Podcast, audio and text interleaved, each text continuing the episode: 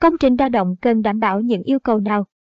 Thuộc nhóm công trình đặc thù, các công trình đa động phải đối mặt với nhiều yếu tố tác động khó kiểm soát và mức độ tác động mạnh. Vì vậy, khi lựa chọn vật liệu lát sàn cho các công trình này cũng cần phải xem xét đến rất nhiều yếu tố để lựa chọn được vật liệu bền bỉ. Dưới đây là một số yêu cầu cần thiết mà vật liệu lát sàn đa động phải đáp ứng được. Độ đàn hồi tốt, chịu nhiều vận động mạnh cũng như dụng cụ tập luyện trên mặt sàn.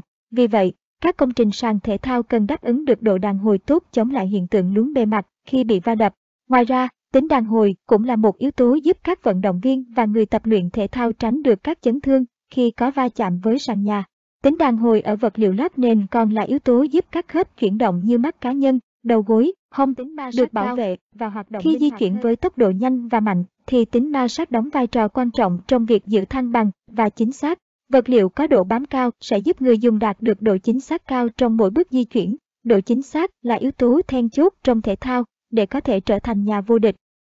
Độ bền ổn định Chịu nhiều tác động ngoại lực mạnh, nên nếu các công trình đa động không lựa chọn vật liệu lót sàn có độ bền cao sẽ nhanh chóng xuống cấp và hư hỏng sớm.